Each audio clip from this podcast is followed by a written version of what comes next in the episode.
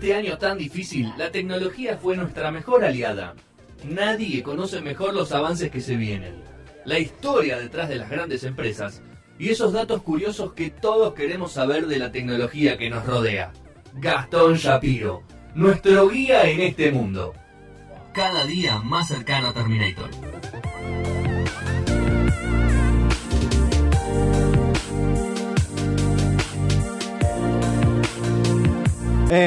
Eh, vamos a saludar al señor Gastón Shapiro.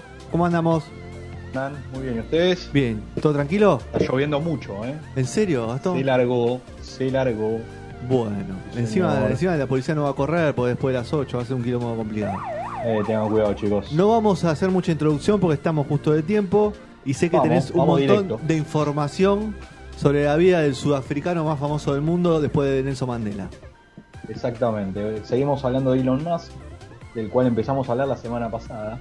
Sí, voy a hacer un breve repaso hasta dónde llegamos, porque llegamos hasta que él se había juntado con su hermano, ¿sí? Y habían creado la empresa Zip2. ¿Se acuerdan de eso? Sí. La, terminó- la termina comprando la empresa Compact por 307 millones de dólares. A él le quedan los escasos 22 palitos, de los cuales 7 decide comprarse una McLaren F1 y el resto ver qué onda.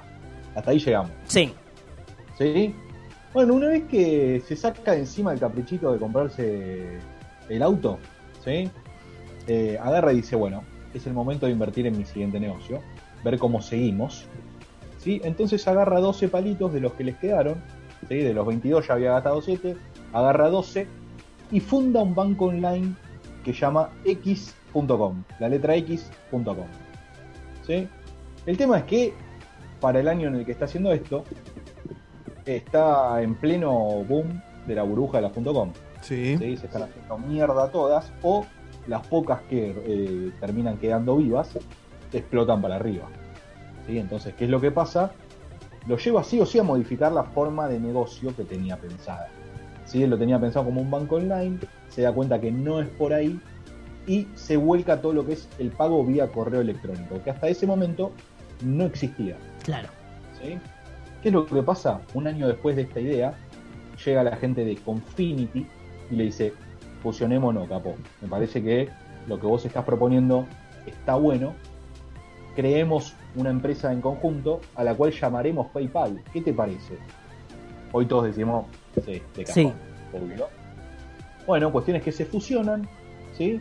Eh, y eh, se pasan a llamar definitivamente PayPal en el año 2001. ¿sí? El crecimiento de la compañía es zarpado porque a las primeras tan solo cinco semanas de haber, digamos, iniciado como PayPal oficialmente, ya contaban con 100.000 clientes en cinco No. semanas. Tuki. De una. La pegó, la pegó resarpado, ¿sí? Y bueno, eh, a partir de toda una campaña de marketing viral, ustedes piensen que en el 2001, o sea, es difícil situarnos, ¿no? Hace 20 años Sí. atrás. No, Sí, es un la forma de, primero, que haya 100.000 personas que usaban internet asiduamente y que hacían pagos por internet, es mucho. Claro. Es mucho hoy, imagínense hace 20 años. ¿sí? No, y además que- entró un mercado que no tenía competencia, inventó un, un procedimiento que antes no existía, ¿no? Como Una necesidad. una ne- encontró como, entonces, claro, tuvo una cantidad de clientes muy impresionantes porque había mucha demanda, evidentemente. Te digo más, ¿qué es lo que pasa? Le empieza a ir tan bien y empieza a tener, eh, digamos, tanto, tantos nuevos clientes y todo, que eh, arrancan bancos y hasta Visa y, y Mastercard a decir, frenemos a este pibe. Claro. creemos cosas para que este no, no pueda seguir funcionando. ¿Sí? Le trataron de poner palos en la rueda, cosa que no sucedió. ¿Sí? Agarra Visa o mismo eBay y dicen, pará, che, tipo, inician acciones legales para que tratar de cerrar el negocio de PayPal, ¿sí? porque les estaba cagando un montón Claro. de negocios a ellos y no lo lograron. ¿sí? Se siguieron, o sea, PayPal siguió, siguió creciendo. El tema es que eh, para fin del año 2001, más precisamente en octubre, eh, a Elon Musk lo expulsan como CEO de PayPal. ¿Sí? ¿Cómo Le lo dicen, chau, acá, acá no, no, no te queremos más acá. Vas a seguir siendo parte de nuestra mesa No chica. querían que esté en el directorio, digamos, en la toma de decisiones. Exactamente. No, no querían que esté ahí porque él tenía la idea muy clara de pasar la infraestructura de un sistema operativo a otro, el resto no tenía muchas ganas, pero digamos que no le duró mucho esto de, ser, de estar fuera como CEO, porque eh, para fines del 2002, o sea, un año después, viene eBay, que tanto había tratado de cerrarlo por vías legales y dice, escuchá, si no te puedo cerrar, te voy a comprar. Claro. ¿Sí? Entonces, para octubre de 2002, le pone 1.500 millones de dólares a la gente de PayPal y le dice, ahora sos nuestra. ¿Sí? La compra eBay. Y a Elon Musk le quedaron únicamente 165 millones. Oh. Que en esa época negocio- eBay competía con Amazon, ¿no, Gastón? En ese momento eBay competía con Amazon. En ese momento eBay existía. Claro. ¿sí? Como, Eh, era una como herramienta tenías- más para que para sacarle diferencia, porque tener toda la plataforma con el, con el pago montado sobre el mismo Claro.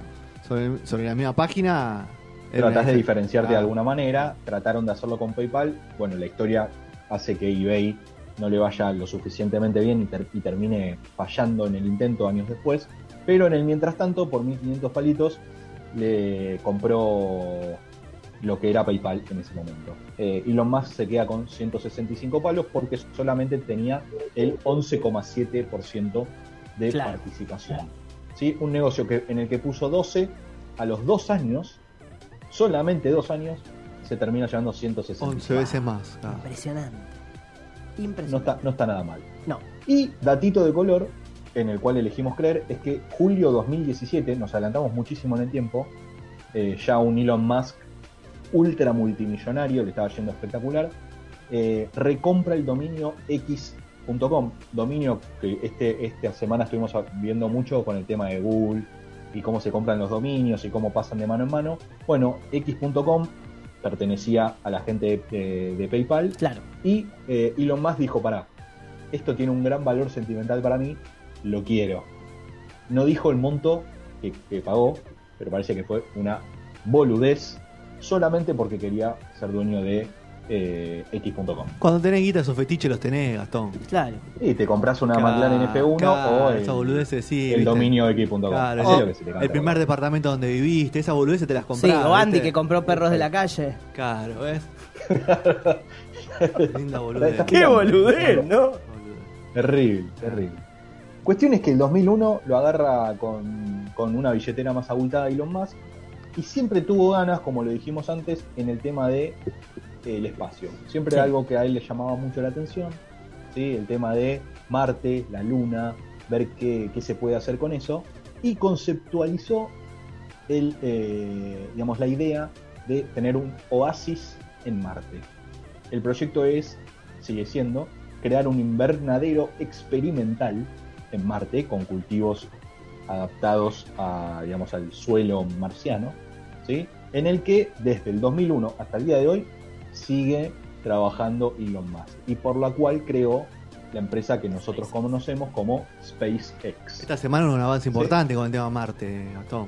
Tal cual. Eh, esta semana lo que hicieron fue mandar la primer, eh, eh, el primer vuelo tripulado eh, hacia una base espacial con comida, con de todo. Eh, fue la primera vez que una empresa privada hace eso. ¿sí? Hay que decir que en el mientras tanto, desde que crea Elon Musk eh, SpaceX, a que empieza a tener sus propios cohetes y todo, ¿qué es lo primero que crea? ¿Qué es lo primero que quiere hacer? Es, dice, bueno, yo para tratar de llegar a Marte, lo primero que tengo que conseguir son cohetes. Claro. ¿sí? Tengo que conseguir la forma de llegar. Bueno, hasta ese momento, eh, las únicas formas de llegar es ir y comprarle cohetes a otros. Entonces se va a Moscú junto con dos personas, entre las cuales estaba su amigo de la universidad, Adeo Resi, con el que tuvo ese boliche ilegal. El prostíbulo, hablamos sí. la semana pasada. Sí, las cosas por su nombre, el prostíbulo. Cuando dijiste la semana pasada hiciste una denuncia fuerte, dijiste que los matan en un prostíbulo, ahora no te vas a bajar, hermano. Bueno, fue con, fue con su socio, ¿sí?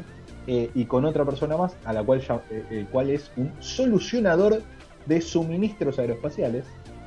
Ese es su, ah, es su tarjeta personal, dice eso. ¿Solucionador? Y, y se fueron eh, entre el año gusta. 2001 y 2002 eh, a charlar con gente eh, en Moscú, con la gente de NPO, Lavochkin y Cosmotras. Lo tuve que leer porque es muy No, difícil es muy difícil. para tratar de tratar de comprarle eh, cohetes para poder llegar a, a la Luna y a Marte eh, a posterior. ¿Qué es lo que pasa? La gente de Moscú dice, pará, este pibe, que no viene a comprar? Solo porque tiene plata cree que puede comprar un cohete. Claro. Rajá de acá, no existís. ¿Sí? Sos un rookie. No queremos hacer negocios con vos. Entonces iba y volvía a Moscú tratando de eh, poder enlazar o poder comprar estos cohetes. Siempre volvía mal, sin ninguna novedad. Y en un momento se, se vuelve a reunir con la gente de Cosmotras y le ofrecen un cohete por 8 millones de dólares. ¿Qué es lo que pasa? Buen precio. Para un cohete me parece poca. Ocho palos verdes es un regalo. Me parece poca guita. Escuchá, eh. Escuchá lo que dice Elon Musk. Dice, Claro. pará, esta es- me, querés me querés robar. Claro. ¿Qué te pasa? Esto, esto es demasiado caro, papi. Ah, mira. Chau, se va. No, no, se va enojadísimo de la reunión, ¿sí? Diciendo que había perdido tiempo y plata yendo a Moscú y charlando con esta gente porque le querían vender por ocho palos un cohete usado, Se la picó a los rusos. ¿sí? Y se dio cuenta que no le quedaba otra o que la solución en realidad era poder fabricar sus propios cohetes. Cuenta la historia, la cual decidimos creer Elegimos creer. Elegimos creer. que en el vuelo de vuelta, en el, en de que tuvo esta reunión y le dijeron que salía a ocho palos el cohete, hacia su casa, calculó la materia prima para construir un, cohete, él solo, y se dio cuenta que era solamente el 3% del precio de venta que le habían pasado. Llega O sea, a la que- conclusión. Que armó la estructura que- de costos en un viaje. Claro, la- en el viaje, en el vuelo, ¿eh? Se dio, se dio cuenta que tenía que producir sus propios cohetes, que SpaceX tenía que producir sus propios cohetes y que eh, podía hacer un lanzamiento 10 veces más eh, económico de lo que hubiese sido, digamos, comprar el cohete y utilizar una base de otro para poder hacerlo y generar un margen de hasta un 70%. Todo esto lo hizo en el vuelo, ¿eh? Mm. Tremendo. ¿Ok? Gastón, lo ¿Queda voy, a, claro? lo voy a cortar ahí. Porque estamos de tiempo Cortamos, justo. Nos queda una más. Nos que- quedamos en la parte. A ver, vamos a, a repasar. Quedamos. eh, está maqueteando SpaceX. Sí. Le dijeron, le quisieron vender un auto usado, él dijo, prefiero hacerlo yo, y, Ah. y se puso a hacer el Tuvo auto. un viaje iluminado.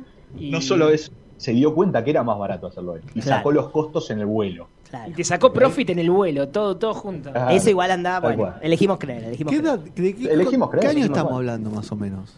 ¿Lo tiene ahí? 2002. 2002. O sea, faltan 19 años. Yo todavía. tengo una pregunta para que cuentes la semana que viene. ¿Tiene prole, Dale. tiene hijos Elon Musk?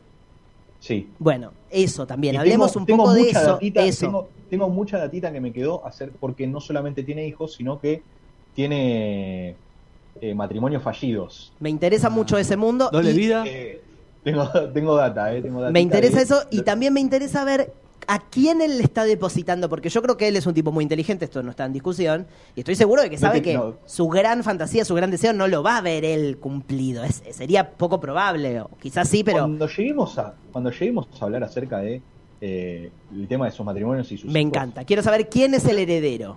Te vas, no, te vas a, yo creo que te, te va a hacer mal. ¿Quién va a chocar la McLaren? cier- Quiero saber. cierta cifra. Perfecto, Es muy feo, es muy feo. perfecto. Bueno, así cerramos el programa del día de hoy, esta emisión 659. Se viene Toque y me voy.